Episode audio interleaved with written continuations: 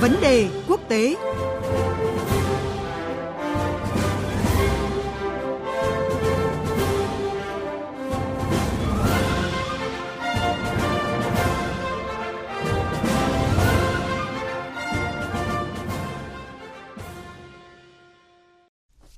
Thưa quý vị và các bạn, các nước Ba Lan, Estonia, Latvia, Litva và Ukraine vừa tổ chức hội nghị thượng đỉnh chung tại Warsaw, Ba Lan ngày hôm qua, mùng 3 tháng 5, với nhiều nội dung quan trọng. Không chỉ bàn các vấn đề hợp tác đa phương, hội nghị còn là diễn đàn để các nước này bàn cách ứng phó với Nga, trong bối cảnh căng thẳng giữa Nga và Đông Âu vẫn chưa hạ nhiệt liên quan đến các động thái trục xuất các nhân viên ngoại giao mới đây. Vậy quan điểm và động thái của các nước ra sao trong việc ứng phó với Nga? Để có những thông tin cập nhật nhất về sự kiện này, chúng tôi có cuộc trao đổi với phóng viên Hải Đăng, thường trú Đài Tiếng Nói Việt Nam tại Séc theo dõi khu vực Đông Âu. Mời quý vị và các bạn cùng lắng nghe. Vâng, xin chào anh Hải Đăng ạ. Vâng, xin chào chị Phương Hoa, xin chào quý vị khán thính giả Đài Tiếng Nói Việt Nam. Thưa anh, diễn ra trong bối cảnh quan hệ giữa các nước tham gia hội nghị và Nga đang đặc biệt căng thẳng liên quan đến vấn đề trục xuất các nhân viên ngoại giao thời gian qua, thì uh, nội dung trọng tâm của hội nghị lần này chắc hẳn là cách ứng xử với Nga đúng không thưa anh ạ? Vâng thưa chị, hội nghị diễn ra trong cái bối cảnh đặc biệt, đúng ngày lễ kỷ niệm của Ba Lan và Litva và kỷ niệm 230 năm ngày thành lập Hiến pháp chung, văn kiện dân chủ bằng văn bản đầu tiên của châu Âu. Mặc dù như vậy thì đại diện của các nước tham dự hội nghị vẫn dành cái sự quan tâm lớn đến các cái vấn đề liên quan đến Nga, trong đó thì bao gồm là cách ứng xử của Nga đối với các nước láng giềng ở Đông Âu, cũng như là các vấn đề liên quan đến đại dịch COVID-19. Phát biểu tại hội nghị thì Tổng thống Litva đã đưa ra cái lập trường cứng rắn chống lại việc Nga sát nhập Crimea vào năm 2014 và các cái hành động quân sự gần đây của Điện Kremlin đối với các quốc gia trong khu vực. Theo ông thì Litva sẽ không bao giờ công nhận việc uh, sát nhập Crimea và sẽ thực hiện các bước để chấm dứt cái việc chiếm đóng thực tế một phần phía đông của Ukraine. Trong cái khuôn khổ chương trình thì Tổng thống Ba Lan Andrzej Duda thì cũng đã cam kết với người đồng cấp Ukraine rằng các hành động của Nga ở Ukraine sẽ không được Ba Lan chấp nhận.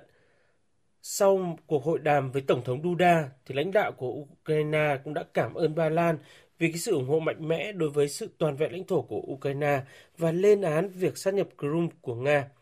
Dịp này thì Tổng thống Ukraine cũng đã mời người đồng cấp Ba Lan tham dự cái buổi lễ kỷ niệm 30 năm độc lập của Ukraine vào tháng 8 tới.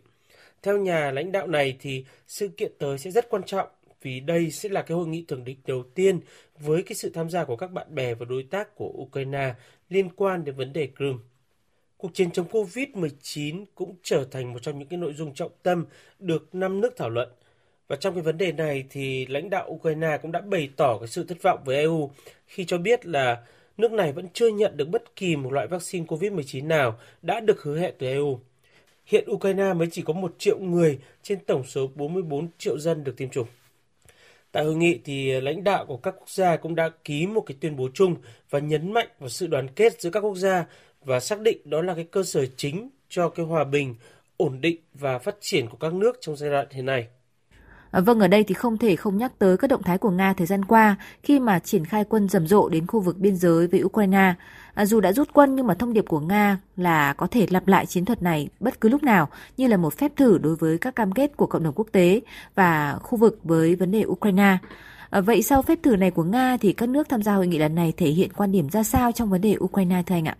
Vâng, như tôi đã đề cập ở trên thì trong cái khuôn khổ chương trình này thì các quốc gia cũng đã chỉ trích các bước đi vừa qua của Nga cũng như phản đối việc sát nhập Crimea của Nga.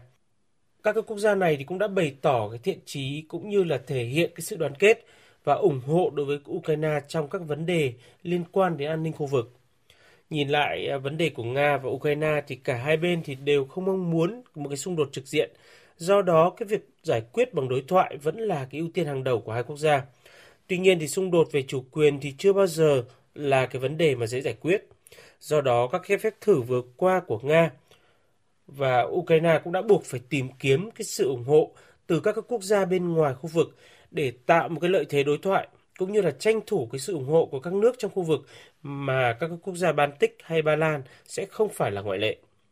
Bên cạnh đó thì cái chuyến thăm sắp tới của Ngoại trưởng Mỹ Blinken à, tới Ukraine cũng là một cái vấn đề mà được các cái nước đặc biệt chú ý bởi điều này đã thể hiện cái sự ủng hộ của Washington đối với quốc gia này sau một số các động thái căng thẳng gần đây với Nga, cũng như mở ra cái cơ hội cho Ukraine tranh thủ cái sự ủng hộ của Mỹ và NATO đối với các vấn đề tranh chấp hiện nay của mình. À, vâng, có thể thấy vẫn là sự xuất sắng của các nước Đông Âu nhưng mà Mỹ hay là các nước lớn trong khối NATO dường như là vẫn giữ cái thái độ là không muốn bị kéo trực tiếp vào cuộc xung đột giữa Nga và Ukraine. À, vậy giới quan sát dự báo chiều hướng quan hệ giữa các bên như thế nào, nhất là khi mà chính quyền mới của Mỹ đã vận hành được hơn 3 tháng rồi thưa anh ạ? Vâng thưa chị, à, bất chấp cái sự xuất sắng của Ukraine hay các quốc gia Đông Âu, chính quyền Mỹ và các quốc gia lớn của châu Âu cho đến nay thì vẫn chưa nhất trí về các cái bước đi rõ ràng để gian đe Nga. Bởi lẽ thì các quốc gia này thì đều đang căng mình chống chọi với làn sóng thứ ba của đại dịch Covid-19. Điều này đã lý giải phần nào về các bước đi tới thời điểm hiện nay như là Mỹ kêu gọi Nga giảm leo thang hay Pháp và Đức, hai cái quốc gia có tiếng nói trong EU và NATO thì đều kêu gọi cả Nga và Ukraine thể hiện sự kiềm chế. Giới phân tích thì nhận định về cái bản chất là đối đầu Nga-Mỹ hay Nga và EU có cái quan hệ mật thiết từ cái cuộc cạnh tranh địa chính trị và tranh giành cái tầm ảnh hưởng trên trường quốc tế, cũng như những cái mâu thuẫn lợi ích cốt lõi. Mặt khác thì trong nhiều cái vấn đề chung và riêng thì Mỹ và EU đều có những cái lợi ích chiến lược trong cái việc thúc đẩy đối thoại với Nga. Cuộc đối đầu địa chính trị thì mang tính chiến lược giữa Nga và phương Tây ờ, đã kéo dài dai dẳng hàng chục năm nay và các biện pháp trừng phạt, đáp trả mà hai bên liên tục đưa ra càng khiến cho cái thế đối đầu này thêm gai gắt và dai dẳng. Tuy nhiên thì trong nhiều trường hợp, à, giới quan sát cho rằng hai bên vẫn luôn có cái sự nhượng bộ, kiềm chế nhất định để cái mối quan hệ này không rơi vào bước đường cùng, không thể cứu vãn. Vâng, cảm ơn anh vì những thông tin và phân tích vừa rồi.